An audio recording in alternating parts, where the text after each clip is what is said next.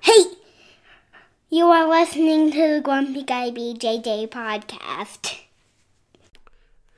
Hey, what's up, guys? Got to take care of a few things before we jump into this week's episode. First, our Ramping Isometrics for BJJ program. It is a 12 week program, all laid out for you. It's going to help you build strength and cardio in the fastest, safest, and most convenient way possible. This is how James and I have been training for the past year, and we love it. So, we put this program together so you can just follow along, and we are certain you will see and feel the benefits that we do. It's only 15 bucks. Just go to grumpyguybjj.com Click the drop down menu in the upper right hand corner and you'll find it. Next, R3 is this is our K2 D3 supplement. It is a combination combination of those two vitamins D3 and K2. These are two vitamins that James and I have been taking for a long time that really help us recover from hard training sessions. And for only 15 bucks with free shipping, you get a whole month supply. I was going to pull up some studies explaining the benefits of D3 and K2 but I'm not going to insult your intelligence and pretend to be a fucking scientist. I take it, it helps me recover. That's it. So for 15 bucks, check it out. And last but certainly not least, we have partnered up with Digitsu.com. They have a ton of awesome BJJ instructionals, and they have hooked us up with a discount code for our listeners. It's Grumpy10. So what you got to do is you go to Digitsu.com, which is D I G I T S U.com Find the instructionals you want, throw them in a shopping cart. In the little discount code box, you type in Grumpy10, which is just G R U M P Y and the number 10, 1 0. That's it, no spaces. Boom, you get 10% off. You're up and running. They got a nice app you can download on your phone. That way you can take your instructionals right to the gym with you, watch the technique, drill it. It's a pretty sweet setup. So once again, D I G I T S U dot com Discount code Grumpy10, G R U M P Y 10. Simple as that. To find all this stuff I just got done talking about, go to our website, grumpyguybjj.com. Click the drop down menu in the upper right hand corner. There, you'll subscribe to our newsletter for podcast updates.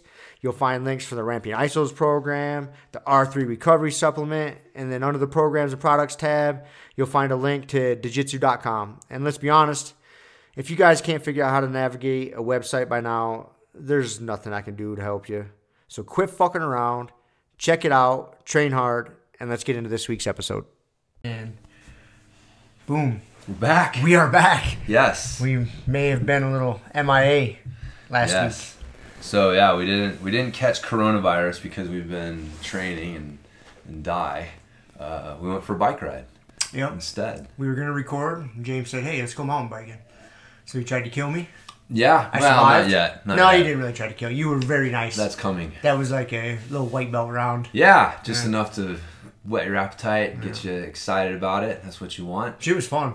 Yeah, dude, fun. Super fun. Yeah, yeah. I got that. Uh, my, I guess I kind of had it set up as my downhill bike, and so I went and got it set up a little more as a trail bike, which basically meant getting rid of the heavy tires and getting lighter uh, tires and getting a tubeless setup. Because on a bike, man, like that's where you feel the weight the most is that rotational weight. And so if you're gonna spend money to lighten something up, eh, like do it on the wheels. Hmm. and then once you get the wheels about as light as you can go, the rest of it, you know, it's not that it's not gonna matter, but it's really that rotational weight that you feel the most. And man, it made a huge difference because that bike still weighs over 30 pounds. My white one. That, is, it, is that heavy for a bike? I mean, for a trail bike in these in this day and age, yeah. I mean, it's uh, uh, I'd say like most people are shooting for like thirty pounds or below. Like that one you were on is about thirty pounds. Okay. So, but it, uh, but yeah, it pedaled. If you get the rotational weight down, it makes a big difference. So, but yeah, I had that bike ready to rock because I had that thing sitting there and I'm like, man, this thing's worthless. Like I just don't, I don't ride as much downhill as I used to and this thing's just sitting here year after year, maybe getting ridden, you know, two, maybe three times, and uh, and I don't have a bike to be able to take people out, you know, like like me. yeah, exactly. Like I got somebody, hey man, let's go for a ride, and and I'm it's if, if they don't have a bike and I don't have an extra bike, then it ain't gonna happen. So having an extra bike to be able to take people out with is it's a luxury, but it's kind of an essential luxury if you're to be uh, a mountain biker trying to get new people into the sport. So, so yeah, I was excited to go out and ride it because I hadn't ridden that bike in forever. That was like my like, I wanted that bike so bad when I was like, when I was riding a lot, you know, ten years ago. that- The the downhill one. That yeah, you, that you were well, riding last yeah, week. the Cove. Cove is a, a brand out of Canada, I'm pretty sure, and so they make them in Canada. Like those frames, they're not like, you know, made in China or Taiwan like the vast majority of bike frames. Like they're actually made uh, in North America, and um, man, they always have like the the ridiculous names like the hooker and the stiffy. that, that one's the G spot. Nice. So it's uh yeah. Um but that bike is like that is a old school free ride bike. Like that it's you know six inches of travel. It pedals pretty well, but really where it shines is when you turn it downhill and you start hitting jumps and, and having fun. So is you can pedal it, but you can get super rowdy on it as well. Like you can beat the piss out of that bike. I, I can still take that thing downhilling. It's just really the rotational weight works in reverse when you're jumping. So you want a little rotational weight because it keeps you steady in the air. And so if your wheels and stuff get too light, it can your bike can just start to get away from you and feel real uh, twitchy in the air. Yeah, I'm guessing twitchy in the air is not a good thing. No, no, no, no, man. You like to have a little, you know, stability under you. Uh, so that's the main reason you keep like heavier, or one of the main reasons I like heavier wheels on a downhill bike compared to a trail bike. But uh, I can still take that thing downhilling. I don't know that I would take the um, what is it? The Troy. It's a Devinci Troy, the one that you were riding. So I could, like, I could take that thing up to Powderhorn, but uh, it's not made for it. It's not made to just get super rowdy and jump and beat the piss out of. And uh, but yeah, that G spot, that's what it's made for. But that was so I wanted that bike so bad, and then I finally worked out a deal with the somebody to get it. Um, he needed like training for his wife, and he was he was uh, it's like I got a couple of these you know G spot frames if you want to trade, and I was like oh hell yeah. So I finally got one, and I'm all pumped, and then the fucking ranch shut down and the whole riding scene went to shit and all my riding buddies went and did other stuff or whatever and so i just stopped riding as much so i, I got the bike of my dreams and then i stopped riding so i was all excited because i got it done up and i'm like yes man this is the bike that i always wanted i wanted this thing as like a fun trail bike to ride around and uh and a ranch bike ready to go up there again I think, yeah, I went up there You, went, Friday. you took Z up there, didn't Took you? Z up there. He had a good crash. Took himself out. Cocky little bastard. Doesn't want to listen to his dad. Of course not. No, he, he did after his crash though. Dude's so funny, man. He almost. It was just. There's a. It's a dual slalom course, which is basically like where you have you got 2 next to each other, and so uh, it's pretty fun. But it's like the tamest trail up there. You can roll the whole thing, but it does have a section or two that gets a little steepy, and uh, and so yeah, that's what what got him was hitting a berm, but you had to hit the berm and then come into the hill, and he's looking at it and he's like, "Oh, I'm just gonna cut straight across the, the corner instead of go around the corner." And of course, when you do that, when you finally have to turn, it's like a pretty extreme hard turn, and it's in the sand. And man, he almost ate shit the first time, and he somehow managed to not, and he made it down. And he made it down pretty all right. Like outside of that one time, uh, he was good, and that was probably the problem because immediately he's like, "I want to go hit some jumps now." Oh no. Oh yeah, dude. He, he was convinced he was gonna fucking hit jumps like up there, and um, and so, you know, I had to explain to him that man, you know, these rollers here, you can jump them, but if you don't clear them, you're going to die. So if you're going to try to jump one, jump the last one, right? So if you have two rollers in a Yeah, row, and it's like you could use it as a double and clear it. But if you hit the first one and you don't, and you kind of land in the face of the second one, It's gonna hurt. it's gonna go bad. Uh-huh. And so you know, just huck the second one to flat if because you're not gonna make it. And so I'm trying to explain that to him, and just, I'm like, dude, you know, what are you gonna do? He's gonna do what he's gonna do. Mm-hmm. And uh, so yeah, but then he wiped out on that corner pretty good, and it's the hardest crash he's had. So you could tell there was that second where he was like, "What the hell?" And then Well, what had his front tire catch and he go over the. Nah, he well, he just he his front tire washed out, and then he just fell over. We hit the ground pretty good. Yeah, yeah. Now you know he got a good little bruise on his leg. It was a good one. Um, but I made him. I was like, man, you got to go up and do it again. Yeah. You have to. Yeah, because if you walk away scared from that and you don't get right back after Yep. it, it imprints psychologically. does, and man. You can't. It's so hard to explain that to a kid though, you know. So I'm like, I'm having to like walk a real fine line because if I start to push him too hard, he's not going to want to do it just because I'm pushing him Right. as well. And so I'm trying to explain to him, man, that like the rest of your life is going to be determined by this moment. No big deal. No big deal. Here's the situation, seven Yeah, year man. old. Yeah. you need to grasp this is this, there's two roads right here, and this is going to affect the rest of your life. Like, are you the kind of person who gets back on that horse, or do you fucking stay scared and and go, you know? So, yeah, we found the right spot, and he came back, and I showed him how to approach it, and said, you know, hey, when you're coming up on something, you know, you off of your bike and you run up to it, pretending you're riding the bike, like see it, like so you you know when you're on your bike you feel like you already know what's going on you're not trying to figure it out and so he was able to do it he rode it and then he almost fucking died after like he comes around the corner and then he just he doesn't have his brakes on and he just starts picking up speed and i'm mm-hmm. like hit your brakes and he gets gets it under control.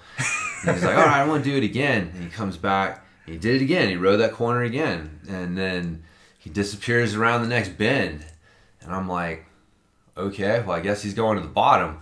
So I jump on my bike because I was kind of standing in that corner because he just wanted to feel like if he's going to fall, like somebody would be there. And uh, I come around the, that bend and he's standing there looking a little dazed. His bike's over on the side. And I'm like, hey, man, what's going on? He's like, it's like, ah.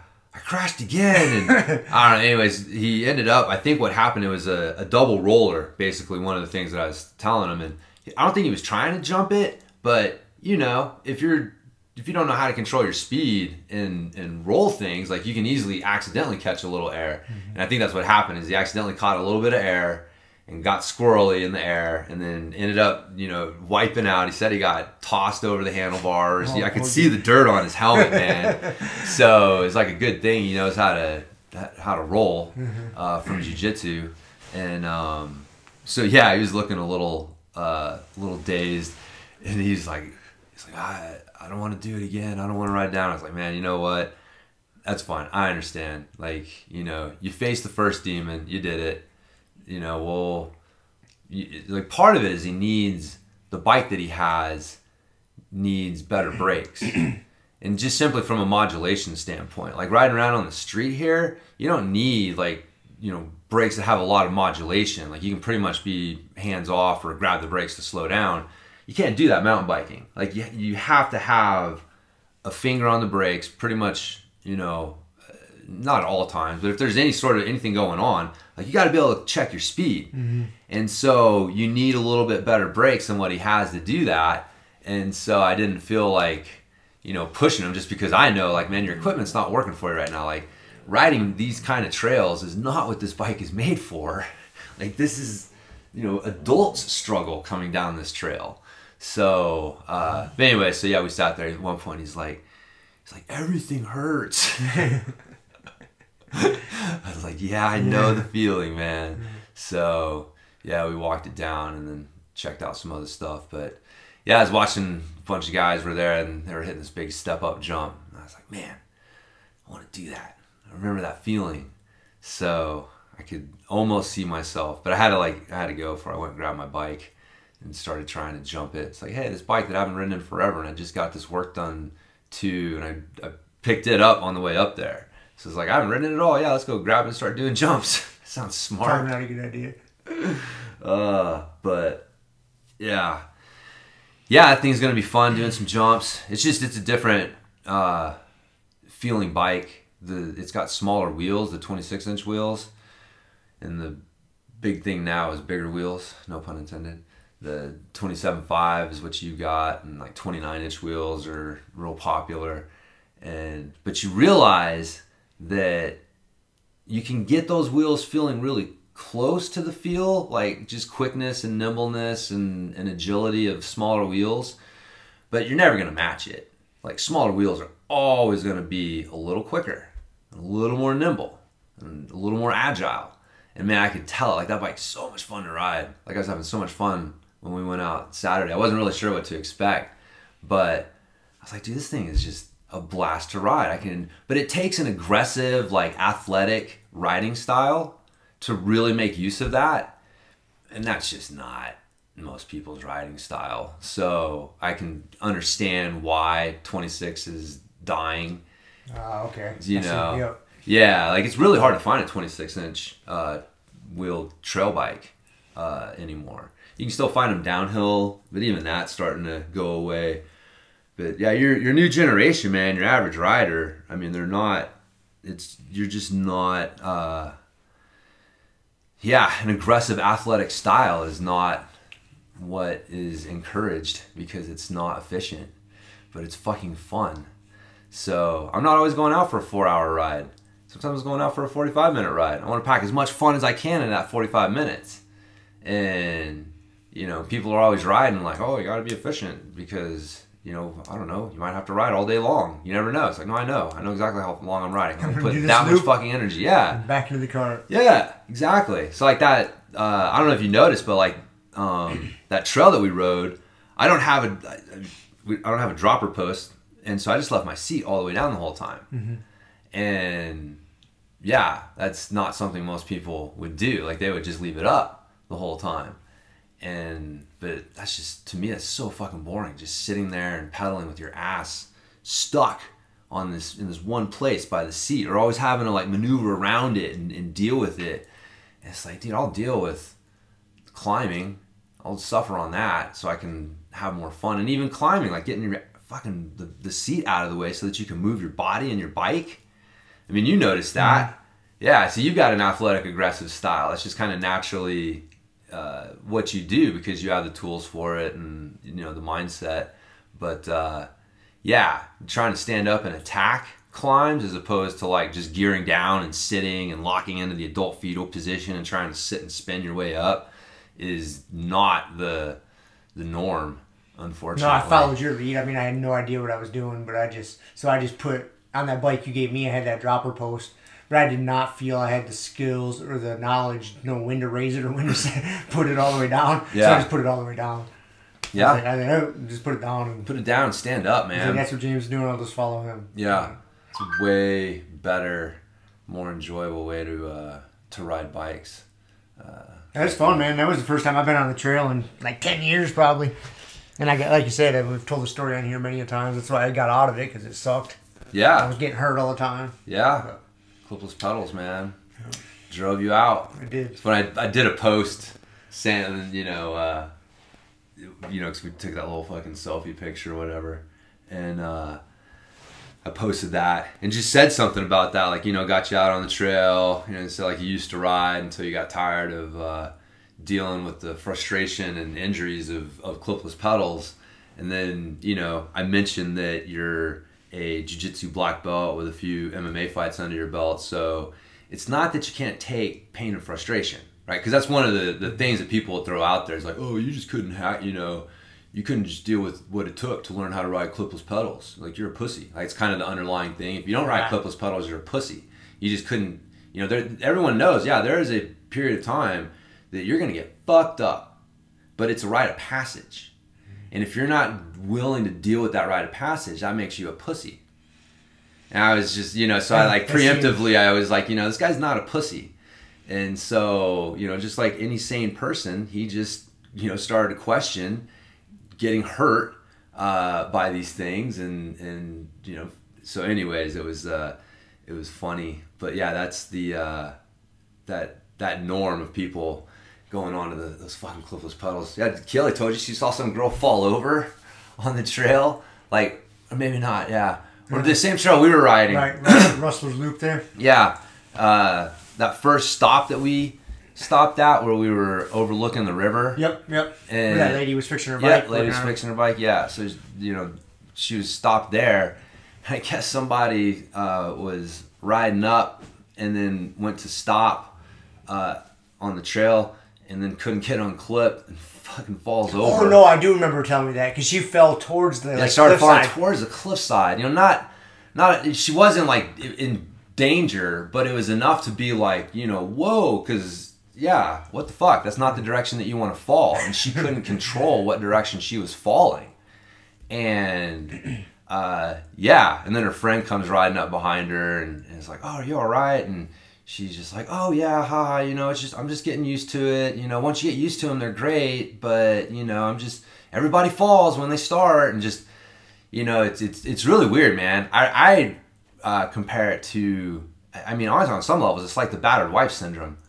It's like these clipless pedals keep hurting you, and yet it's always your fault. You just keep falling down the stairs. Yeah. Yeah, it's really weird. Like there's just a, a, a steady stream of excuses for these things. These things hurt people. I mean, honestly, the dirty truth is, is like they kill people. Like there are people who, who die or have like serious, serious uh, head and neck injuries as a direct result of not being able to get unclipped and it affecting how they fall and, and and the trajectory and what happens and like you know people end up like fucking running into trees and shit because again you can't control where you're going and you end up like you know fucking running into trees and it, it's a really nasty little secret like they don't it's not talked about because again if you do you're an asshole if you bring it up if you bring up how dangerous these things are you're the asshole and then they have this ready-made just laundry list of excuses for them oh, they didn't have the tension set right. Oh, you know, this or that. But it's never the fucking pedal's fault. It's maddening, man, to watch people just get hurt by these things and continue to make excuses for them. Yeah, and just from my like I said, I got experience with both now, and actually that was the first time I've been on a bike or trail, you know, ten years at least, Yeah. and I don't remember really making it through that trail, that loop, without having to get off at least once, or maybe I did by the time I got done riding. I don't remember, but dude, I made it all the way through that. I didn't have to get off for any obstacle. No. Yeah, I remember even at one part, like, there's a couple little switchbacks before it gets real rocky, before we stopped that first time. Yeah. I think there's a couple little sharp turn. Even, I remember that intimidating me because it's slightly downhill, slightly off camber. Yes. And there's some, like, two ninety degree turns. You know what I'm talking about? Oh no, yeah, and there's there's there's like kind of river cobble rock. Yeah. You know, and so, and it's involved. not super technical. No. But when you're It's hooked, enough. it's enough to where you're hooked to your bike. Like, it causes you concern. Yeah. Because if I, Rightfully like, so. Yeah, and but dude, I didn't even. It was, it was I was accessing these memory files afterwards. I was like, oh yeah, because I remember, dude, I rode that trail a bunch, and uh, dude, I made it through that. I didn't even think about it. Yeah. Because I wasn't hooked to the bike. I was like, well, I'm gonna go around this corner. I'm gonna look through the turn. Like if I don't make it, I'll just put my foot down. Yeah. Simple as that. Yeah. Like it was, it wa- it was like a non-issue. Yeah. I'm like, dude, I wish I would have had these fucking flat pedals. Yeah, rightfully so, man. 10 and years ago, man. And again, this isn't just opinion either. There are actual studies that uh, I've seen where they, again, I, I don't know exactly how. I I looked at the studies and they looked at like, you know, some uh, injury statistics and then looked at individuals and stuff. And there were like two or three studies, but they all concluded that statistically, clipless pedals increase your chance of injury like it's not it's not an opinion. It's not just like oh you know that's just your opinion and if you get really good at them they're they're just as safe as flats. And it's like no. Like the the fucking science says they've done studies on this and like specifically like your hip like you're, you're you have a much greater chance of having a severe hip injury uh, if you have, have clipless pedals because if you start that and that thing that you were talking about on the corner if you start to tip to the inside and then you can't get your foot off or even if you get your foot off but it's delayed by half a second so you can't quite get your foot into the same position Yeah. to offset the fall you're gonna fucking it's you're, You're in gonna trouble. It's yeah gonna you're in trouble Yeah. you're gonna land and that's and again that's what happens to people when they run into trees Mm-hmm. and shit and and people get fucked up or you go over the handlebars and you can't get unclipped Oh, I've done that. yeah like I, I know several people that have done it like one of my uh, ex-clients aaron gwin who's a real famous uh, world champion downhill racer um, when i was working with him he was over in moab and he knocked out both his front teeth uh, just fucking around on a bike at the end of a ride, and they were right at the par- uh, parking lot, and he did a little just kind of drop, but he landed in some sand, and it ended up like pitching him over the handlebars. The kind of thing that if you were on flats would just been like, you know, no problem. He would have just like jumped over the handlebars and no big deal. He couldn't get his feet off the pedals. Bam, face plant, knocks out his two front teeth. It's like this guy's one of he's he's a professional downhill rider. Like you know, even professionals can't they get fucking hurt from not getting on clip. But you can't. They don't.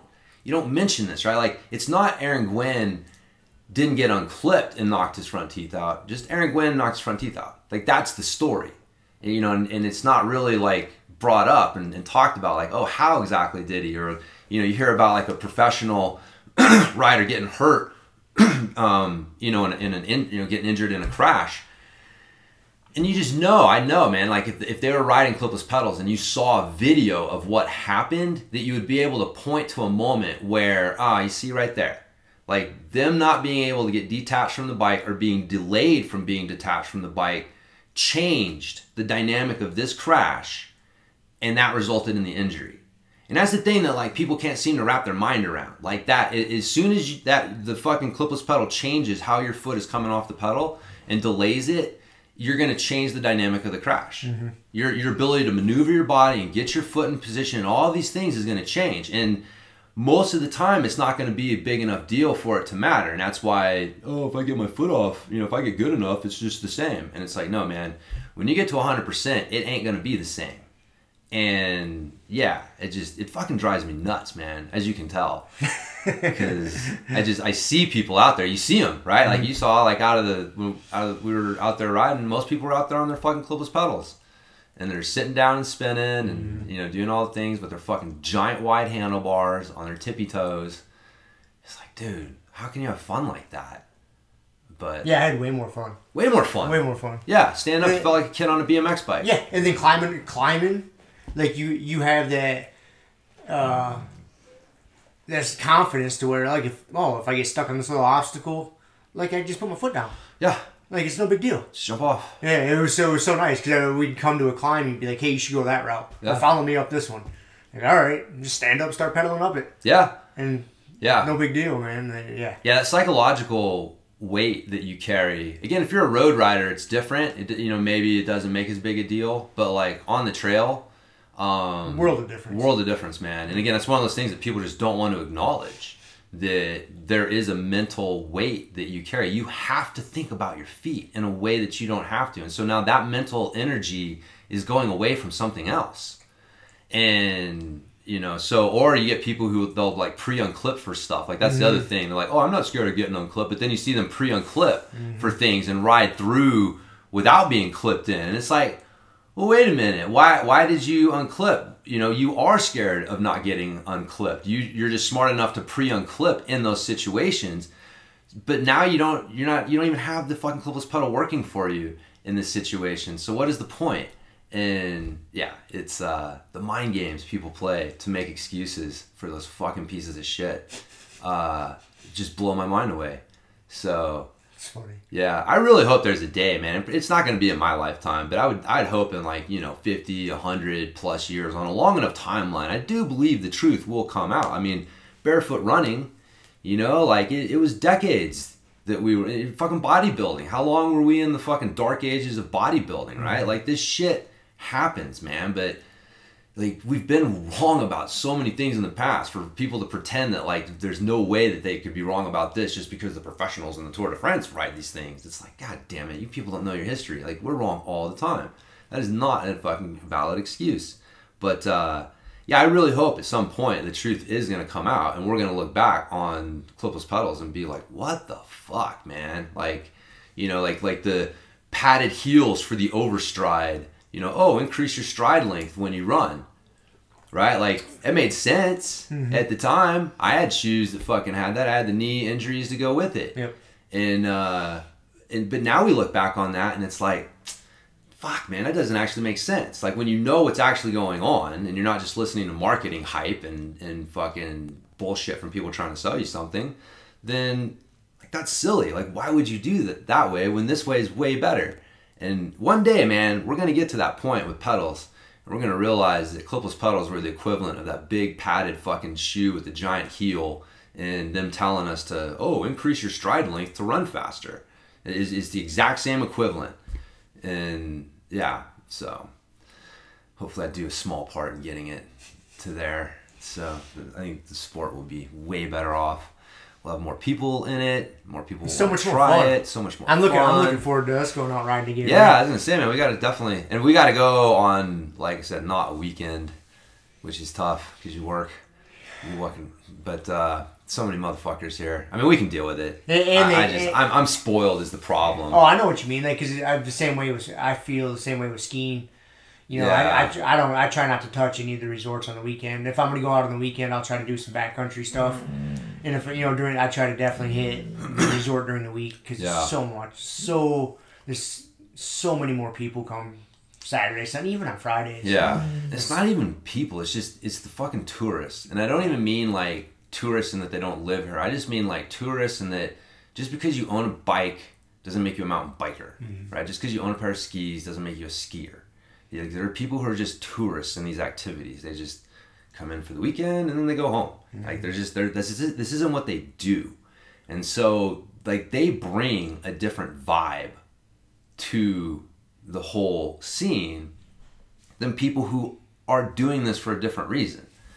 And it's more like that. Like if there was, you know, a bunch of people, but they were all like mountain bikers, then it'd be great. Right. But it's not. It's like the more people that show up, the greater percentage of these fucking weekend warrior uh, Douchebags. Douchebags, exactly, man. Don't know the etiquette. You know, Yes. Because with every sport, there comes an etiquette. Yes. Every, everything, and you got to learn it as you get into it. Right. Um, but a lot of people aren't willing to observe it and learn it. No, yeah. especially in today's entitled society. You know, they're, they're just not. Yeah. You know, dude, I'm big on that. Like, whenever I'm getting into anything new, like the etiquette and learning not to be the new douchebag out there, and Yeah. pissing everybody off is big. Like, I'm, I'm getting into trap shooting lately. Yeah. You know, I've been out shooting the shotguns.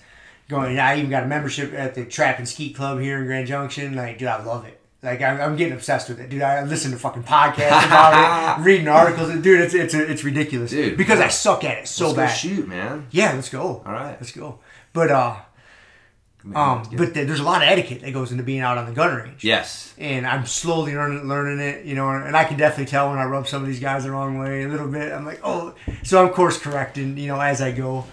But yeah, I mean that, but that just goes with anything. Like you got to kind of, it's good to go plow into something new, but you can't just plow blindly. Yeah. You got to take a minute. You got to ask a lot of questions. Sit back and observe. And like, oh, yeah. and then you pick up on things like, oh, okay. yeah. That- that- oh, there's a reason he behaved. Oh, okay. And you know, you start learning these things. But yeah, if you're just an asshole and you just fucking, I'm gonna go buy the shit and just get into it. Yeah. it's just oh yeah it's but the problem is is that's how it's sold you know no one it's not being sold to these people it's like oh this is a lifestyle and a culture a you should you should be yeah. Mm-hmm. respectful of it as you get into it it's just like no man you have the right to come out here with your mountain bike and and ride. And so you just take that right and do it man. And yeah it's a, it's a it's a different vibe. It's interesting i was talking to Kiele, like this is one of the things that i mean i love about jiu-jitsu culture. You see this in surfing culture. You know i'm sure there's other like like where there is an opportunity for you to uh, make physical contact with other people in the group it's much easier for these corrections to take place you know like mm-hmm. if somebody's being a douchebag in jiu-jitsu eventually the mountain force is going to get a hold of them Right. like surfing is notorious for if you don't fucking respect what's going on, like you can get fucking beat up and your surfboard broke and like so don't be a douchebag. You know, I'm, I'm sure, like I said, like it, it seems, I'm sure, like wrestling, you ha- you kind of even have that in like baseball, mm-hmm. right? Hockey. You know, cycling just doesn't have that physical contact. Like, there's no point where you can or should be making physical contact with another rider. you know what I mean? Yeah, no, I know exactly what you mean. So there, there is no real opportunity for a trail enforcer to subtly or not so subtly, you know, put the equivalent of a Teddy Roosevelt in somebody's fucking eye and let them know, like, this is not how you behave. This is not how you act. This isn't what you do. there's just no, there there's nothing like that in in cycling in general and mountain biking in particular and so there's nothing to check the douchebags man nothing That nothing Makes, that makes sense. and if anything they're they're just even more entitled and more protected because like if you do say or do something like who gets in trouble you You. yeah You're being the asshole. you're or, or like you know legally or whatever Right. you know and so it's uh yeah it's a it's it's something that has fucking bothered me for a while because you see these fucking people come in and the way that they act i mean that that the the, the incident with that girl that uh, I told you about a while back that she That was- started mouthing off to me and with then the dogs and the- yeah, yeah, yeah, yeah. And she rode like off trail and just totally, you know, douchebag thing to do. And, you know, I come down and just calmly, you know, say, hey man, don't be a douchebag. And she fucking flips out on me until Kelly rolls up and she realizes, like, oh, uh, like I might have an enforcement situation going on here. I may need to shut the fuck up. And, uh, yeah, like that's that, that kind of mentality and attitude you, you see that and it's just it's maddening and you're just like there's nothing you can do there's nothing you can do and these people are just ruining the sport ruining it. And unfortunately it's just a lot of it's driven by money you know because the industry has to grow. Like you know we i mean just in general this you know capitalist mindset like capitalism's great but attaching growth every year as part of it. You run into problems because growth becomes the goal. And so if you're not growing you're, you're seen as like dying and blah blah blah. And uh and so you, to attract more people like you have to continually attract more people to the sport. And the way that you do that is by like dumbing it down you know all these fucking green easy trails that have no rocks and shit like that or you know people taking rocks out of trail and it being you know it's like dude, it's outrageous when people alter the trail to make it easier. But it's just again hey it's no big deal man. And uh you know the, the, the fucking shit just like it drives me nuts man. But anyways lost my train of thought I just started thinking about like, dude, there's like specific. It makes me sad because there's there's like specific trail features that over the years have been dug out and taken out, and I'm not really sure that all of them. In fact, I'm I'm positive that not all of them were like you know trail maintenance type stuff, and they were they were fun, difficult technical maneuvers that yeah most people couldn't do, but like now you took away that opportunity for people to become one of the riders that mm-hmm. could do it. Like that thing's gone forever now. Now everybody's chance to try to get better at it is gone just because you know somebody felt that it's their right to ride this trail and not have to get off and walk at any point. And and oh my god this thing is scary and dangerous. And so we have to sanitize the trail. Like that you know that's the term for it is sanitizing the trail. But you know that's you end up with you know that mentality and those kind of trails. And then you know just the way that you're promoting the sport to you know attract people that aren't really into it man. It's just it's, hey it's another outdoorsy thing to do. Are you an outdoorsy person? Do you hike? Do you fish? Do you camp? Hey tack on mountain biking to that outdoorsy thing. You know it's like it's like it's kind of seen as like hey i'm a hip outdoorsy person. I mountain bike. Mm-hmm. And that's a totally different reason and mentality and, and thing that you're bringing to it than like no i'm a mountain biker and i mountain bike kind of thing so yeah but that's why i love man i'm glad i got jiu-jitsu jiu-jitsu's definitely saved It's got those built-in safeguards. it does man it's great. it saved my sanity Mm-hmm. for sure. Like I think I would have lost my shit uh, over the last few years if I did not have like jujitsu and just be able to go there and like, all right, everything out there is fucked up, but I can come here and there's some order to the goddamn universe, man. Yeah. Dude, some order to it. It's one of the reasons I love jiu-jitsu so much. Is like the world is full of so much bullshit and gray areas and hidden agendas and nonsense and just it's so maddening. And so so many people get away with behaving certain ways and oh, just fucking nonsense, man. And jiu-jitsu, all that Yes. goes away. Yep. And jiu-jitsu tells the truth all the time. On the mat, man. It's amazing. There's- Slap hands, set the timer, and let the truth be told. Yeah. it's so simple and so pure. Dude, that's what, that is, one of the biggest reasons I love it. I mean, I could you know have a list of a hundred fucking reasons why I love it, but that is one of the the best. Yeah. Like no, like so simple. Either you strangle me or I strangle you. Yes. There we go. That's it, man. That's it. Yeah. I mean, if, if there's any equipment, we both got a gi on, so you know I can use yours and you can use mine. And, but yeah, outside of that, it's just it's so simple and shit talking don't matter. Hmm. You know, ideas don't matter. It's like what works. Only thing that matters is what works, man. And and there's one definition of what works: the mat. Mm-hmm. There, there's not like, oh, I got a cross country mat and a downhill mat. Nope. Yeah, this works in a cross country mat, but I see you're a downhill mat kind of guy. like, fuck off, eat a bag of dicks, man. God damn it. Yeah, no, it's like, oh, you think that'll work? Okay, cool. Cool. Let's see. Let's see. Oh, that worked. Well, how do I get out of that? Oh, speaking of that, remind me to show you. I had an idea in my head to show you how to deal with, you know, the way I've been escaping like half guard and side control to where like I reach underneath. Yeah. You know what I, you know what I'm saying? Like, Yeah, yeah, and I yeah, start yeah, yeah, yeah. Like it's been giving you troubles. It's giving a lot of people troubles. Yeah. I think I have another really good solution. Okay. I got to show you today. Good. Remind me. Yeah. Okay, I will. Remind me. Yeah. I think I mean you you've solved it. You you've got a few little solutions here and there to it. You Yeah. know, but I still fuck a lot of people up with it. I've been escaping a lot of positions like that, like swimming all the way through. Yeah. But I think I Coming I, under. Yeah, Yeah. I think I in my I was playing it out in my head, and then someone kind of came close to it last night. I was like, oh, Uh. I was like, I think if you there's a couple little steps, like if you do this and then win this certain race, like Yeah. I'd have to abort mission. Yeah. Yeah, We'll have to. Yeah. I have to we'll have to sort it out today. We'll Yeah. with I've been playing with some new passing shit lately. Yeah. I, I don't know. Uh, some things started clicking in my my head, but I, I mentioned it last night. Like I started like almost kind of doing like a, a body lock type position and then like leg pummeling just to get their legs in between mine and then I can squeeze my legs and just fucking work my way up Shimmy up. shimmy up and just go like straight to mount and uh because yeah it's like uh like trying to deal with the legs and the arms at the same time is difficult.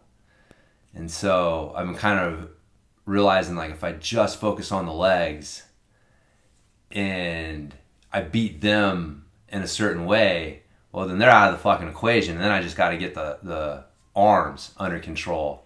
And as i'm still working on that but yeah, I've been doing, I've been mounting the fuck out of people lately. Yeah, yeah, yeah, man. I've, I've been getting back to like old school, just get to mount and then just crush people's spirits. Yeah, that's I think Trey, Trey said that to me last night. I got done whooping his ass, and then he mentioned your round with him. He's like basically you like mounted him like th- thirty seconds in. Yep. He spent like four and a half minutes just getting assaulted and mount. He's Yeah. like assaulted. I can't remember what. what it, oh, because like I'll play with him. Like I'll play in his world like crucifix and arm drag and stuff. Right. I, I like that anyways. but I'll, I'll go into his realm because he's good with it. Yeah. and it makes it harder for me. And he's like, yeah. He's like, yeah. He's like, James didn't do that. he's like, James went to mount and just beat me up for fucking four minutes. He's like, yeah, that'll happen. Uh, yeah. I was, it, it was, last night was interesting. I had this mental switch, and you've talked about it before, but like last night I was wrestling with, uh, um, Thomas.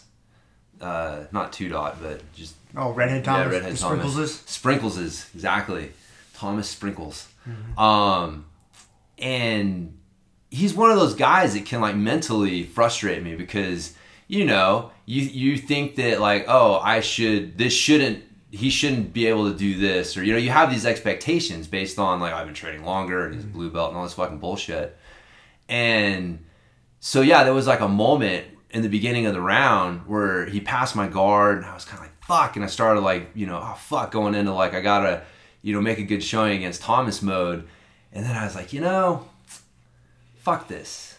I was like this isn't Thomas, and it's funny. It's like after I said it, I was like I this is what Rob has said before. I was like this is just a problem. Just solve the problem. Don't worry about Thomas. Just solve the fucking problem in front of you. It makes it so much easier. Yeah, yeah, it, it was, and it was weird, man. It's like a, a switch flipped, and all of a sudden I was just, you know, it was, and that, and that's kind of I stayed in that mode the whole night, and that's why I did that to Trey because I wasn't thinking. I was just responding to the problems being presented without trying to do anything, and the problem that Trey presented led to mount, and then he would not let me get anything to finish him, so he had to spend four and a half minutes there. but uh, yeah, I like it when they try to give me their back and I won't let them. You just keep the fucking there. Keep- Yeah, keep it mounted. keep it mounted. Yeah, they'll, they'll try to turn. It's like you know you got them. It's like, oh, dude, they want out of here so bad. Nope. And you just Your fucking mount keep sucks. crushing them. I don't like it when you get mounted. It sucks. It's yeah, not- when I get going, man, it's, it's, a pain in the ass. Yeah, It's not good. yeah. It's it's there's it's fun. I, I, I was uh, yeah, being mounted on somebody is a lot of fun.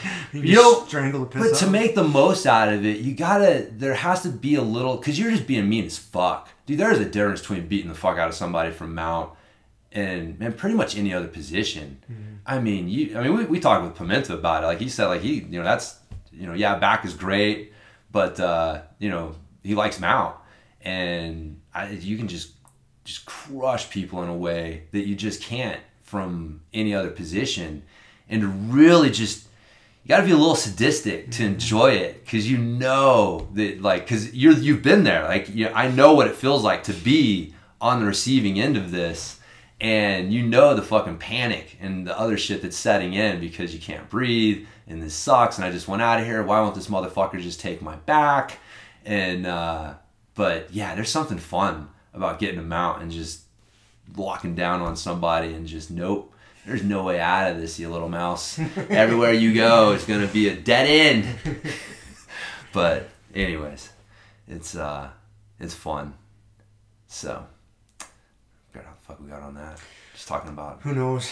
jujitsu Jiu-jitsu. yeah Speaking of that, though, we should probably. Do you think most people are getting back to training yet? Or do you know? Probably because jiu-jitsu gyms across the country aren't really opening yet, are they? you know it's kind of uh hit and miss Is it? yeah i got some people wanting to roll hold on speaking of us who's, who's wanting to train? uh kenny Kenny. or ken Ken, all. yeah the big rugby yes yep Mm, the uh our The gorilla. our star white belt The resident gorilla. at uh, at Fruita BJJ.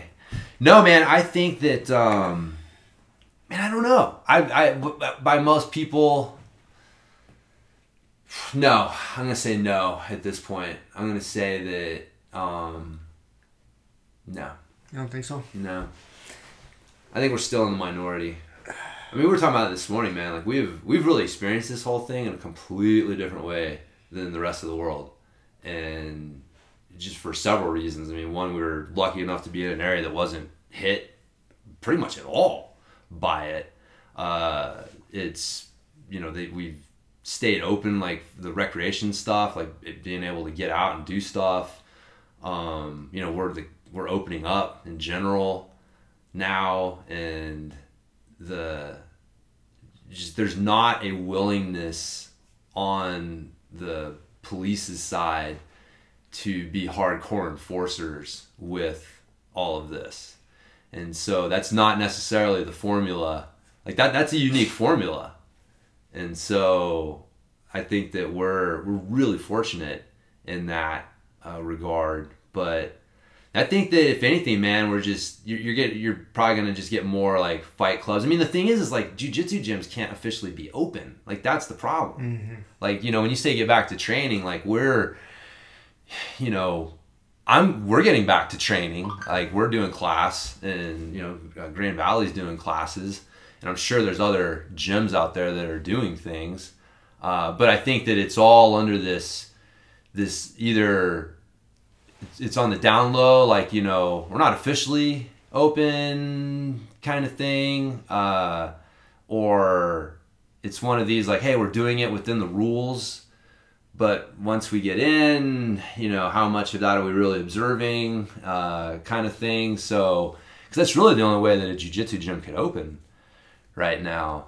Because I, I think uh, I don't think uh, the Tanner Rice's gym got busted. Did he get busted? Yeah. I didn't. I didn't see what happened. Yeah. He said he was just gonna open. You guys come sort it out. Yeah. So what? What? What, did, what do you mean by busted? Did he just get a ticket, or did he get? Yeah, I got a ticket and told to shut down. Again, I'm I'm going off of like some periphery stuff, but there was a gym that opened up. Like I think his name was Metroflex or whatever. But like they were pretty public about the fact that they were just like fuck it we're opening up in defiance of the order mm-hmm. and so the city came and cracked down on them real hard and so it, it seemed like because of that publicity they started like cracking down on other people in the area that were in defiance of the order that maybe weren't doing it as uh, Publicly. publicly.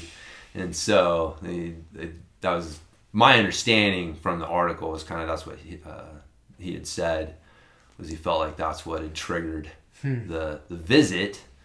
But yeah man in that at that gym they said that they're gonna you know shut him down if he opens up again they're gonna find and arrest not only him but anyone who's in the gym when they come as well so they're threatening like This this is in California. yeah, right? yeah, yeah. This is in California, so they're threatening to like arrest the people in the gym, and man, it's just that's just fucking wild. Dude, that's insane. That's insane.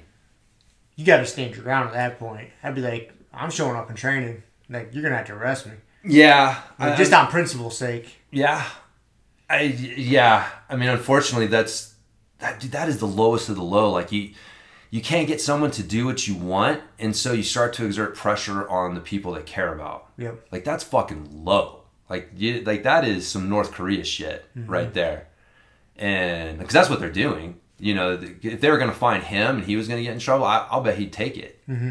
And he'd probably have like people donating the fucking money to pay the fines and stuff. And but as soon as he they start threatening his patrons and saying like, you know, we're gonna arrest them too. Well, now he's got to consider like, do I want to really drag them into this? Do I want to put you guys into a position like risking getting arrested? Yeah. Right. yeah. It's, Yeah. It's a tough call, but you don't want to do that. You don't want to do that to your students and training partners. You don't want them to make that decision. No. You know. So I think if anything, there's probably just more unofficial stuff and more Fight Club style things going on. Think just, but really like official training. Like I said, you might have a few gyms here and there that are opening up, but it, uh, yeah. Man, I was, I was thinking with, uh, was talking with Kelly about this last night, which is, yeah, I could be totally wrong, right? This is just fucking James and his weird thoughts, but when we were rolling last night, and, and it's like, dude, you know, jujitsu is the last thing that they're going to allow to go back again because it's close contact. I mean, when it comes to like spreading coronavirus, I mean, it is like the worst you could get. At least is what they're saying. Why were jujitsu gyms not a hot spot for coronavirus? It's a good question. Uh, again, I, I don't know for sure that they weren't, but I would think just even within the jujitsu community, We would have heard. We about would've it, heard like, something if, about if it. Whole gyms were getting wiped out and people were getting fucked up. Like, Yeah, yeah. If there was any gym that had a big outbreak, like we've heard of individuals right. that had it, But no, no, no gym like big gym outbreak. yeah, Not that I've heard of. no, me either. Or you know, like multiple ones. Like yeah, you would think that even like fitness gyms, they won't let them fucking open because they're supposed to be so goddamn dangerous, and yet you weren't finding fitness facilities being a, a you know the, the the focal point for an outbreak. I don't know, like something. I don't know why. I was thinking about that last night, and I was like, that just doesn't make sense. It doesn't add up. That doesn't add up. That you would you would think that this would be, uh, yeah, that you would have seen more of that, but that wasn't the case. It's just like the fucking in, the, the professional teams. You know, we've bitched about this before. It's like, man, one person has it, and then the rest of the staff and team doesn't. Like, I thought this thing was supposed to be the most Spread like wildfire. wildfire. Take everybody out. Everybody, you, one person gets it, they're all gonna get it. It's like it just didn't happen. It's not what's happening. But yeah, it'll be interesting, man. It'll be interesting over the next few weeks because places like this are opening up. Um, I mean, you have places in the South. I mean, Florida's you know working hard to open up, and hmm. I think I saw something. I don't know what happened with it, but like Wisconsin, like their Supreme Court actually struck the whole thing down, like the hmm. whole stay at home thing down. So like at this moment, like I don't think they even have like official rules or anything. Well, you see, Seth put on a fight to win last night Did he? in Texas. Yeah, yeah, yeah, yeah, Put on yeah. a, Yep. I don't know how it looked. I didn't watch it. I didn't. I don't know what the crowd if there was a crowd. Yeah. If he just did a you know like a No, I'll bet there a, wasn't. a broadcast Yeah. on like Flow Grappling or Yep. something. But he did a fight to win pro. Yeah, it's from Gilley's at uh, bar or wherever. I think I think he was doing. I think he's doing two. He's I doing think. two, yeah. One last night and one tonight. Yeah. I should get on and watch it on Flow, but uh, yeah. Yeah. So that's Texas. Yep. Yeah, you're getting some some things, you know, working to open up, but that's like the weird thing though, man. Like you got, you know, and and again, my point is, is like in a couple weeks, you're gonna see one of two things: either the naysayers are gonna be proved right, and we're gonna be like crushed with coronavirus cases, or we're not, and it's gonna be like, okay, like you know, we like obviously opening up isn't this uh, you know you know isn't to result in this. But yeah man the uh, um yeah fuck forgot what the fuck I was saying again coronavirus Coronavirus opening up. whatever You keep dude. You've lost your train of thought several times today. I don't know if I on know the podcast. I'm out of practice Yeah. we didn't podcast We, last week we did it too in our pre-podcast conversation a couple Yeah. times. I was feeling a little out of it this morning. I see that. yeah I did my Wim Hof breathing and it got my head going a little bit better but yeah I was feeling a little fuzzy this morning Really? yeah What was your HRV? Do you know? it's like 84 my, it is weird my, what, what about your recovery score? Yeah, my recovery was like 87%. Oh, sorry. But my last few days have been pretty low. Like my recovery score has been low. My heart rate was up like 59. I don't know. It's one of those days when you're like, all right, Morpheus, I hear you, but like, I have days like that to where it says I, it says I'm good, like I'm in the green. Yeah. HR, HRVs low to mid 80s. You know, recovery score is 80 something. You're like, hmm. Like, I don't know if I agree with you today. Yeah. Yeah, that yeah. doesn't quite make sense. yeah. You know what's funny when that happens to me is it's generally it's weird because like I'll have let's say for Monday Mondays in general like I wake up pretty beat up and tired because from you know all my oh, activity Oh, yeah. all my activity over the weekend. So Monday I'm like all right. Yeah but a lot of times my HRV will still be high my recovery score will still be good. And, and then but I, I feel a little bit rough. Like all right I'm not gonna do any heavy lifting today. It's just gonna be you know kind of mobility light workout. Well then Tuesday I'll wake up and I, my body won't feel sore. I'll feel better but then like my recovery score will be in the tank Yeah. you know and, like it takes like it takes like two days and it's I'm like huh Yeah. It's that day after, the day after. yeah Yeah. I've noticed that too. So, but, uh, yeah, it's a good, still a good tool. For, it is it is a good tool Yeah. The um but uh God, what was I gonna Oh, I wanted to ask you what you thought, uh because you probably heard about the accusations against De La Riva.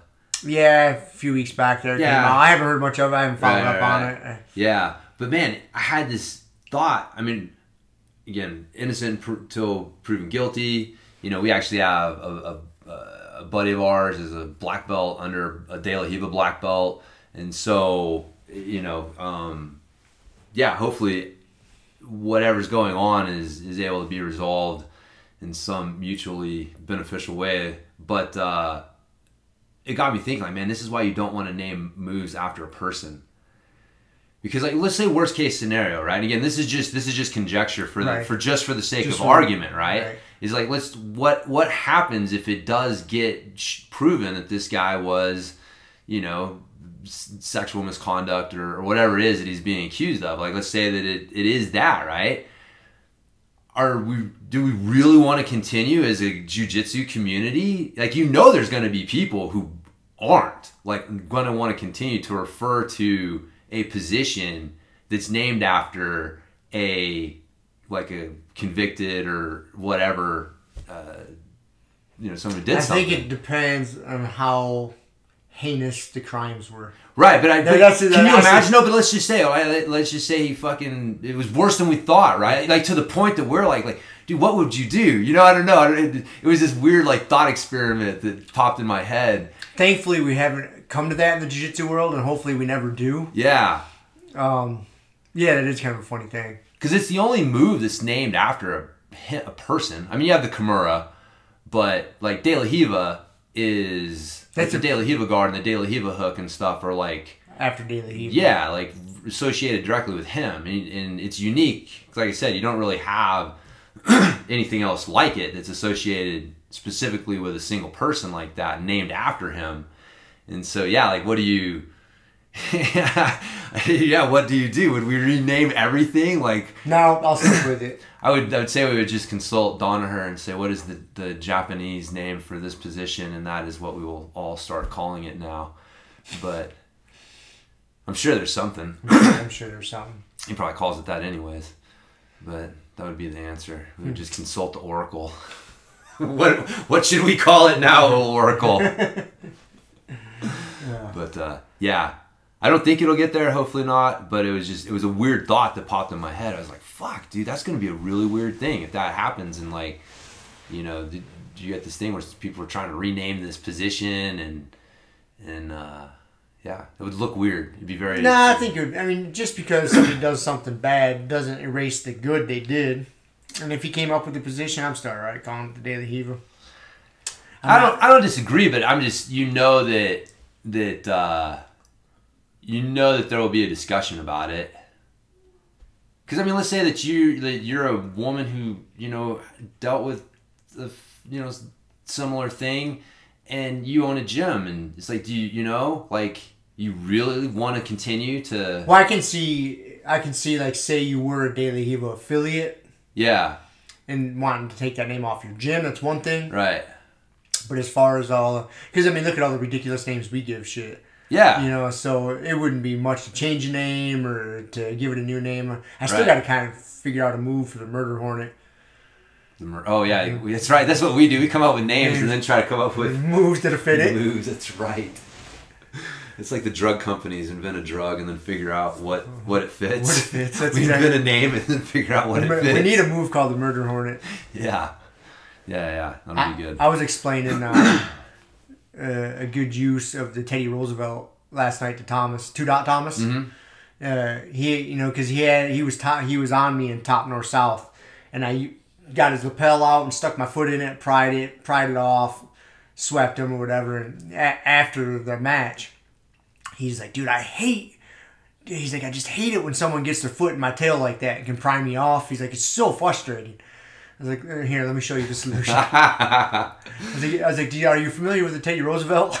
And he being that he's Dutch, right, might not be, right? right. And uh, he's like, no. I was like, here, just put your knee on my face. He's like, oh. He's like, that works pretty good. I was like, yeah, just untwist a little bit, enough to put your knee, like cross face me with your shin and your knee. Yeah. I was like, it'll it'll solve that problem. dude, that reminds me of something. I saw this video and immediately thought of you. This is Where we at? this is the origins of jujitsu. Look at the fucking Teddy Roosevelt. You use the Teddy Roosevelt. Yes, right there, yeah. liberal use of the Teddy Roosevelt. This Yeah. is what jiu-jitsu originally was. It was the hand-to-hand fighting Right art. there, he's using the, he used Yep. Teddy Roosevelt again right there. Yeah. So this is on Leglocker's Instagram account, Mm-hmm. and it's uh, showing it's apparently this is like a competitive thing. Boom. Yep, right to the Kimura setup or stab him, whatever. Yeah. And this is this is guys in samurai armor, basically doing fucking jujitsu in armor, and the and the goal is to pull out a knife and pretend stab the fuck out of the other person, which that's is a, that's a pretty fun sport. Right Yeah. There, like this is the shit Musashi did. Like you know, because Musashi did jujitsu. That was the fucking. Man, I want to play with Bam. that one. Those big long ones. Big long. But then he got mounted and looked. But then he got stabbed on the bottom. Yeah. Yeah, just because you're mounted doesn't mean you win. If No, if man. Stabbing implements involved. Yeah, you got to control. Control that arm. Control that weapon. He's getting the shit stabbed out of him, boy. Yeah. Ooh, that was dope. Oh. He was Hey. using the Teddy. A lot of those guys were using Teddy Roosevelt quite a bit. Yeah, dude. When I was watching that, and it made me. That was the first thing I thought of. Is very liberal use of the fucking knee to the eyeball. It's a great way to crossface. Yes. Especially if they got headgear on, you know, Yep. protect- protective equipment. Yeah. Because you can put that in there and just force their head, cross, you're crossfacing them to look the other way. Yeah. With your body weight and your shin. Like, Dude, knee on face, knee on shoulder. Very underrated position. I, I use it a lot. I use it a lot. Yeah, And I've gotten. I'm really good at being gentle with it. right. I, I can I can vary my degree of. A lot of times, you know, with our training partners, like I can just place it there and I'll get Yeah. compliance. Yeah. or, or I can I can kind of slide it in and just make them look the other way. I don't have to put much pressure on it. right. It accomplishes the task pretty quick. Yeah. Unless yeah. someone's not familiar with it, then they're just like eating it. They'll learn.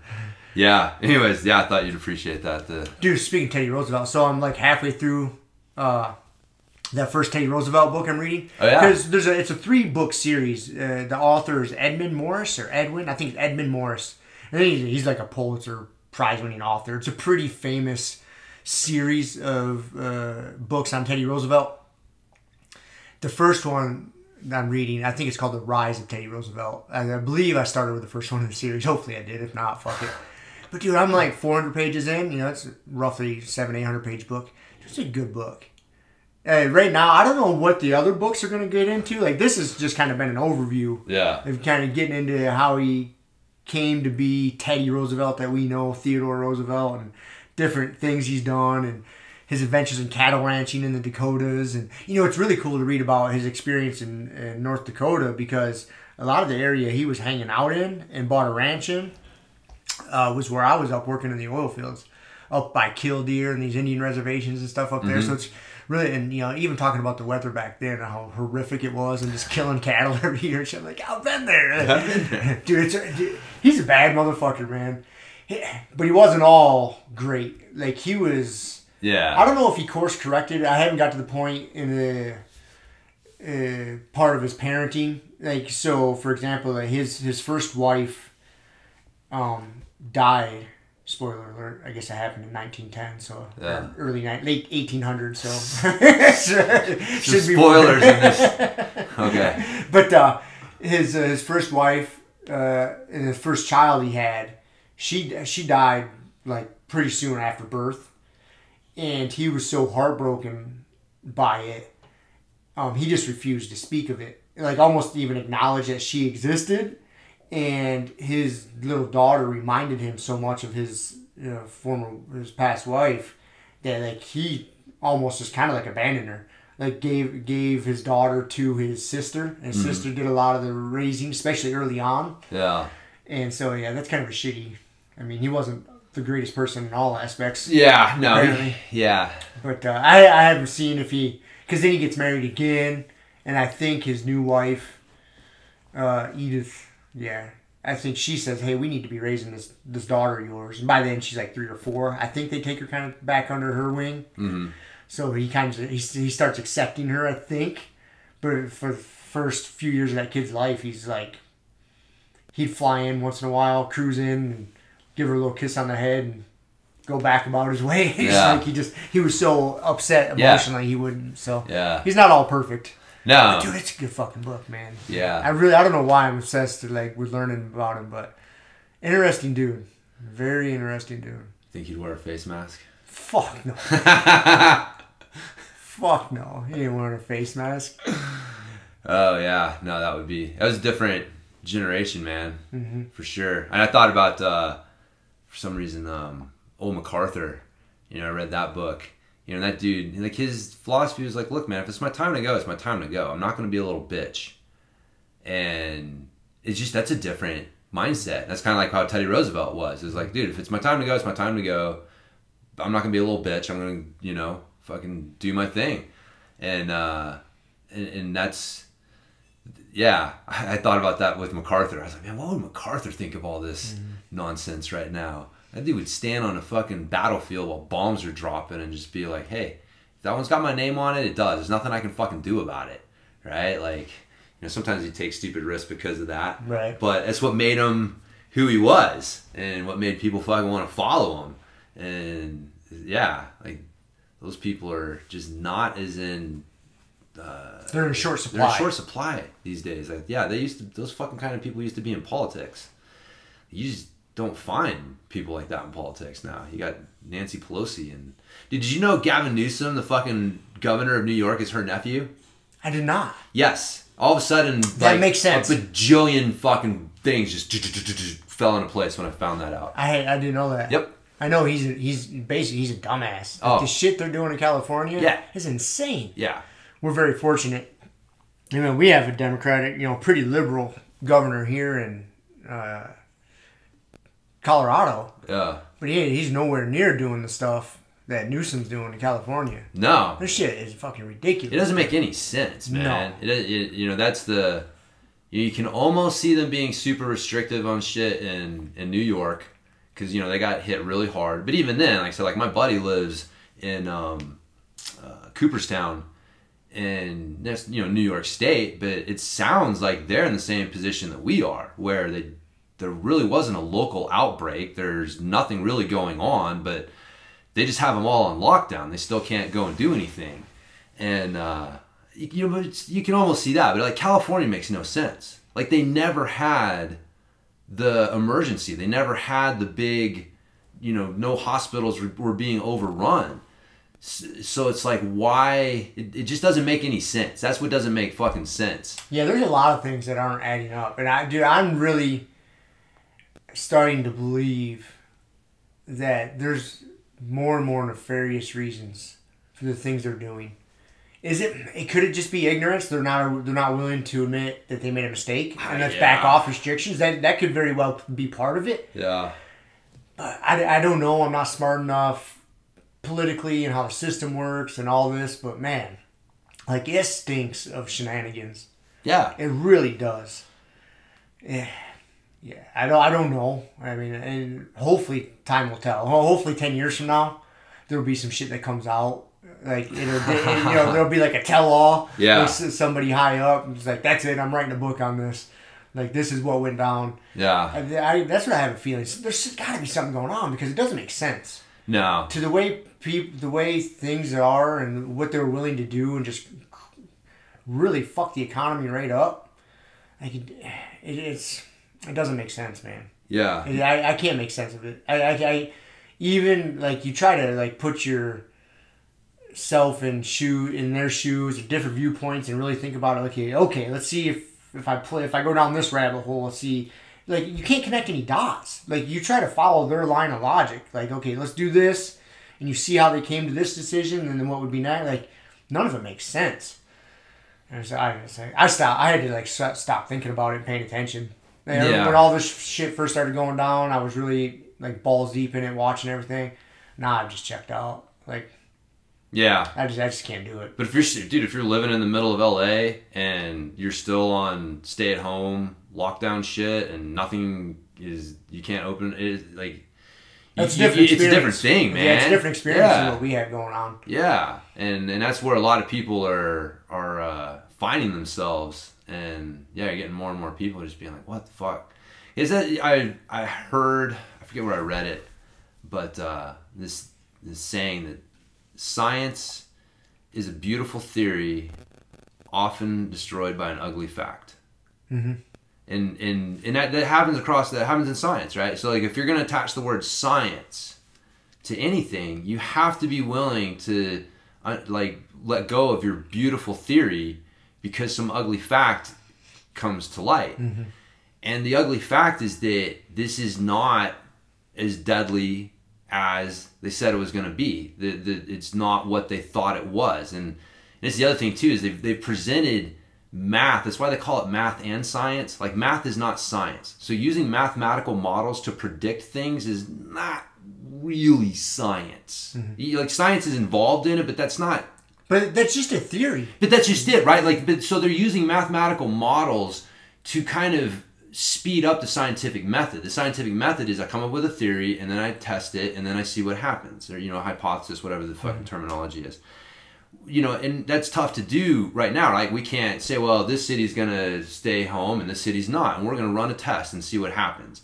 So what they do is they, they use these these computer models. They use mathematical models and algorithms to to speed that process up and run these experiments basically virtually.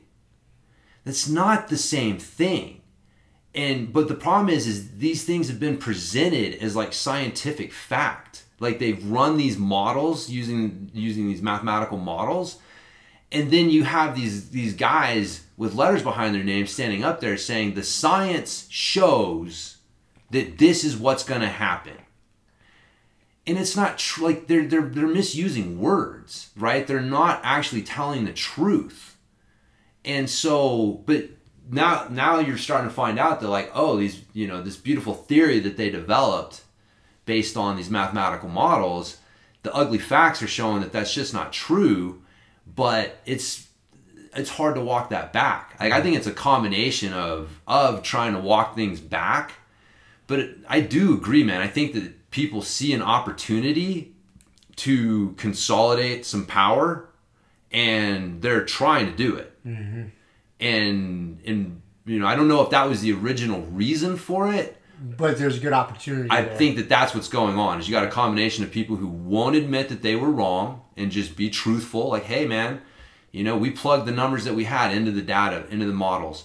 We have better numbers now, and the better numbers are telling us something different. So we have to adjust our plan. Like that. That shouldn't be so hard. But it seems like It seems like it's impossible. Fucking Like they're- impossible. They're, they're unwilling to do it. unwilling. But I, think it goes back to what we've talked about before. Like once you give these government people and these politicians power, they're Yeah. not going to relinquish it. No. I don't know. You're foolish to think they are, and I think that's part of it too. Yeah. Like they get their little, they're sinking their little claws in, oh, little yeah. bits here and there. They're not going to retract those claws because they don't have to. I mean, and yeah, I think that's part of it too. That, that's where I'm leaning towards this nefarious type shit. I think the shenanigans of them, you know, coming up on election year is Yeah. just terrible timing for all this. Terrible for us people, but good. on some level, I think it's good because I I don't know maybe if if you're if, if they're if they're doing shenanigans and and they're using this as a cover for that, yeah, you're right. But I think that it's actually good we have an election coming up so quickly because the people are going to be able to speak pretty fucking loudly very quickly on how they feel people are handling this shit. You know what I mean? Like if this was if this imagine if this was like a non-election year, right? And these and these fucking governors and and you know the all the all the shit was uh you know if the people didn't have a chance to uh, say yeah you're doing a good job in keeping you in and, and you're not. So i actually think it's kind of good we got an election coming up uh, because it does like you know what i mean? That's gonna be the number one fucking topic. Like we need to open the country up or we need to stay shut down. Like that's yeah, like that's gonna be a big talking point for it. And the people are gonna be able to vote based on who they agree with. So at least I hope so. They're not just like tied up in other nonsense, but so yeah. So why do you think that it's not necessarily good? because I think the the Democrats are going to try to use it as a way to get Trump out of there, and they're going to do it at all cost, at any cost. Yes. to us, to us Yep. citizens of this wonderful country. Uh, I, that's what I think. Yeah. It's going to be used. It, it's more of that political football now, and at any cost. So that, that's really what I think. Yeah, well, that's why I think it's going to backfire though, because you know, like I said, the people have a vote, mm-hmm. and and they've done it before, right? I mean, Trump being in office, it shouldn't have happened. You know, like the the the, the people behind the opinion making machines in this country, they're they're not fucking they're not tapped into reality. Like they have this idealized version of reality, and you know they're trying to you know, we were talking about this morning, like, you know, Michigan, like, you know, they're starting to find out, like, oh, reality there is way different. Like, there's a bunch of armed motherfuckers here, and they're mm-hmm. getting pissed. And, like, that's, dude, you you know, that's reality. Like, you're messing with forces. And I don't mean, like, like, when you start messing with people's jobs and the economy and food, like, these are historically forces that have led to very bad things. Mm-hmm. And, yeah, it's like, dude, people are messing with these things for political and clickbaity reasons. Like that, dude, fucking CNN and just all of these, just the the bullshit and scare tactics that they use to get clicks. Not understand, like you guys are fucking with really, really, really dark forces, man. You get people really freaked out about the food supply. What do you think they're gonna do? What are they to do? What are they gonna do? You don't want to find out. No. And so like you don't want to be untruthful about the situation, but you know, purposefully painting the situation worse than it is because you hope that it hurts Donald Trump. It, it is fucking wild to me that these people don't understand it. And yeah, like the in California, like man, you can't consolidate your power at the expense of people's jobs and the economy. Like there's gonna be repercussions for that. And that's the beautiful thing about this country, man, is we have survived this long and because every four years we have a chance to have a bloodless coup. Like man, we don't like what's going on. We have the opportunity to kick out who's in charge and put someone new in, and that's basically what a coup is, you Right. know. And that's and and so we're we have that opportunity coming up, and I I think that that's actually works to our advantage because you know if they push this real hard and they push it long enough, I do think bad things could happen. But if we have an election coming up and they really miscalculate the situation like they did with Trump and and the people are able to vote and get fucking new people in who are handling the situation better, then it's going to be a relief valve for the situation because right now like the pressure's building. And it's like, you know, we need some sort of relief valve to let this pressure off because if these motherfuckers just keep building it, like they don't, like something's gonna blow. Mm-hmm. And so, yeah, I think the no, the elections will actually be a good relief valve, and that the opinion makers in this country are just greatly miscalculating the. Because again, like I've read before, like the thing is, it's not, you know, most Americans are afraid to go back out. It's like really No. because what we've seen is as soon as you give them the opportunity to go back out, people are going right the fuck back out, and most of them don't give a fuck about the rules, man. They don't want to wear face masks, and they don't like they don't care. They just want to be able to go out and do their thing. And so like so to say that oh people are afraid to go out doesn't necessarily fit what you see again. And uh, so yeah, I think that there's just a miscalculation on on the the politicians' part. So We shall see. Great, man. Yeah. Yeah. you get to fucking vote on this stuff, which we will. But if they're gonna rig the elections and use this as the cover, That that's I have a concern that that could happen. yeah, me too. I feel like that's about the only way Joe Biden could win is through Shenanigans. shenanigans. Yeah. Yep. Yep. Pretty much. Just all of a sudden you find out, oh, there's mail-in votes, and they half of them are have been dead for 50 years. They're in the graveyard. What's up, dude? All right, man. Came to finish out. We're just about to wrap up. Yep. Wow. So I was wondering where you were. we're gonna go opposite. Instead of starting with the Pokemon update, we're gonna finish with the Pokemon update. Uh huh. Okay. Okay. So we're ready. We're yes. Its name is Incineroar. It evolves from Torracat. Torracat is its second stage. It has 160 hit points. It's a fire type. Its attacks are Fire Fang, which does 30 damage, and Darkest Lariat, which does 100 plus damage. Its weakness is Water type. It does 20 more damage and this and it's a rare. The thing on the bottom says this Pokemon has a violent, selfish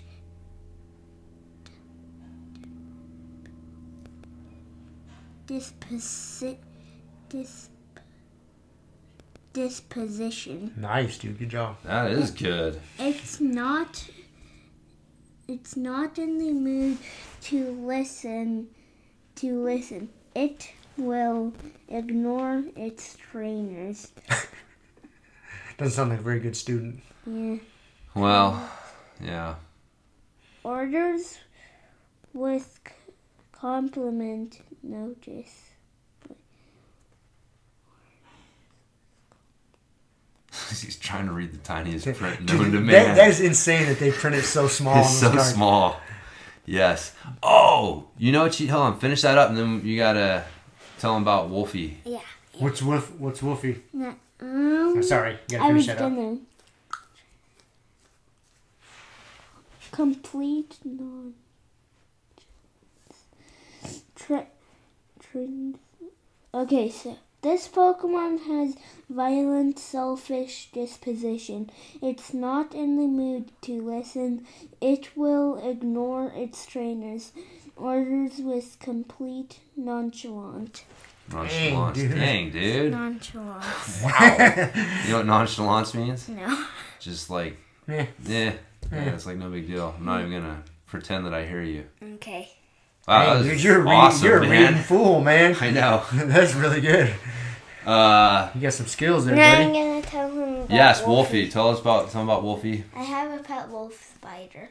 Do you really? It's a pretty decent size. It's like how big? Nah, you know, it's about like that big. Where's this thing? About a nickel, a little dime, between a dime and a nickel. I want to know where this thing is at all times. He's in his uh, Bug bug, cage. cage. With a good lid on it. Yeah. All right, that's all I need to know. But he, uh, can't get out while I'm around. you don't like wolf spiders? I don't like any spiders. Oh man, wolf spiders are cool as shit. Yeah. They're the ones that hunt, so they'll like they don't spin webs and hang out. They'll go out and actively hunt, and so like we'll put flies Oh. and stuff in there, Snaky. and uh, dude, that thing will freaking track them down and pounce on them and attack them. So yeah, If he's out, I can show him to you. Okay, he's yeah he's the he's a grappling spider. that's pretty cool. Yeah, yeah, he's pretty sweet, man. I like wolf mhm. spiders; they're fun. So Spiders freak me out a little bit. yeah, I'm not a big fan of spiders and snakes and such. As long as they're in their cages with lids on, I'm Yeah. good. I had a pet inchworm. I'm okay with inchworms. and He died. Yeah, I'm sorry to hear that. It's fun. Did I just say it's fun? It's fine. it's fine. I thought I said it's fun. Heard- I heard you uh had a couple wipeouts on the old bike I did. At the ranch. at the ranch. That's what happens when you're pushing the limits a little bit. Mhm. Yeah, but it's alright. He got back on there and rode down the corner a couple times before he crashed again. But we all crash, man. I've crashed so many times. Too Oh many times God. to even remember. Yeah, it's just part of the part of the deal. So it means you're riding hard enough. If you're not crashing, you're not trying hard enough. So good job for trying hard. Thanks. Oh, and you done with first grade? Mhm. All done, huh? I'm officially a second grader. Yesterday was my last day of school, right? Thursday. Yeah, Thursday. Sweet. On to second grade next year, huh? Yeah. You made it through, man. So That's it's pretty be good. interesting to see what school is like next year. Hopefully, we're back to sending him in to hang out with his friends. Hope so. But uh, I have faith you will be. You get to go hang out with your friends all day. then we survive the. Uh, yeah, Shiloh will be done. Did you hear they're doing like a drive-through graduation? Yes. Oh my some, god! some things in regards to that. Yeah. Yeah. Excuse me. apparently the Fruita Monument seniors are going to hold a protest over it and like ask for a regular one in July or something like that or June or July but yeah I, yeah it's it's wild man that like, people can go to fucking Walmart and Home Depot and the beer store but we can't figure out how to let some kids fucking have a graduation mm-hmm. I it just that just and that's what I think really frustrates people because they just they don't feel like we were talking about that with the, the those protesters in in Michigan and stuff. It's like you know you just want to feel like you're being heard and you're being understood and that people think that your concerns are valid. And man, right now the only valid concern in the entire world is keeping everyone safe from coronavirus. That's it. And and so like it's got to be super frustrating to keep trying to to say like, hey, can we work something out? And it's just like, no, Nope. no, no, no, no. And it's just like, fuck, man. Like, we're yeah. So, I'm that's that's cool. I'm glad the kids are uh, stop doing that, man. Don't pick that. Leave it alone. Picking those scabs, man. I used to do that too. Oh yeah. But yeah, I'm glad they're doing something. I'm glad the kids are, you know, setting up some sort of protest to try. That's to, good. Yeah, they're basically going to show like, look, man, we can all get together and maintain distance and have like a little mock graduation, and and do it in a safe way. So you know, why wouldn't you let us do it, in uh, for real? And yeah, who wants to drive through? You get two cars per family, so you're gonna pile your whole family into the car, and then they get like ten seconds. They drive up, they hand them the diploma, take the picture. They don't even get out of the car, and then uh, they drive on, and because they got, yeah because they got so many kids, they're like yeah we got to try to spend like fucking ten or fifteen seconds with each kid or something ridiculous like that. It's like what is that? Like that is that's ridiculous. That's That- that's the best word for it. Ridiculous. Yeah, whoever came up with that just needs to go back to the drawing board. Mm-hmm. So, anyways, we're gonna go do some training. Heck yeah. Got grumpy guy, Yep. old Adam's gonna come. He's back from yeah, New York? He was texting. Yep. Nice. Yeah, he said he could come in and cough on us. I want to see his test results Yeah. before I train with Don't try to take his forehead on his temperature. You might cause a, a ruckus. but uh, No, that's good. I'm glad he's back. Yeah, yeah, back coming into his Sweet. So he's gonna come do grumpy guy and train with us. So Cool. yes, if anyone's gonna have coronavirus, it'll be him.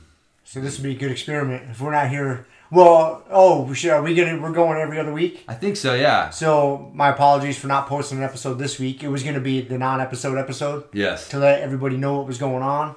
I failed in my duties there. Uh, no excuse. I failed. I kept saying I was gonna do it, and next thing you know, it was Friday afternoon, and I was at work, and I was like, "Oh shit, I forgot to do that." Um, my fault. No excuses. And then, uh, so next week, technically, we won't have an episode. Or No. this will come out next week. and Yeah. Yep. So we're gonna go to every other week. Every other so, week, but- Yeah. Next Saturday we'll go ride bikes or throw some disc golf Something- or something more fun. So yeah. Cool. Fuck yeah. All right, man. I say we call it a wrap. Yeah. Let's do it. Let's go eat some bread. See ya. Bye. Thank you for listening to the Grumpy Guy BJJ podcast. Thank you all for listening. You can find us on Podbean, Apple Podcasts, Spotify, and wherever else you listen to podcasts. Please make sure to subscribe and leave us a review. It really does help and will allow us to keep putting out episodes. If you have any questions, comments, or ideas, hit us up at grumpyguybjj at gmail.com. Also, go to our website, grumpyguybjj.com, and get signed up for podcast updates and get our free BJJ Improvement Starter Kit. That's it for now. So get on the mat, train hard, and talk to you all next week. Down clown with a permanent friend. A hermit now, boom. Doggy stool, foggy, cool, got a froggy outside Molly dude. Colin, Daisy Duke, hanging by the lace of their shoes. No trace of the tools, shaped into face, fuck the rules. Snooze, you lose. One eye always open, in times two, no clue. But soon a brief monsoon might give you a view to choose. Stay tuned, include, won't conclude. To the end is near beware there's consequences for what you do. To me, demon, the devil in many levels, I keep on beating for several of them. rebels. Me, myself, he died. Me, myself, he died.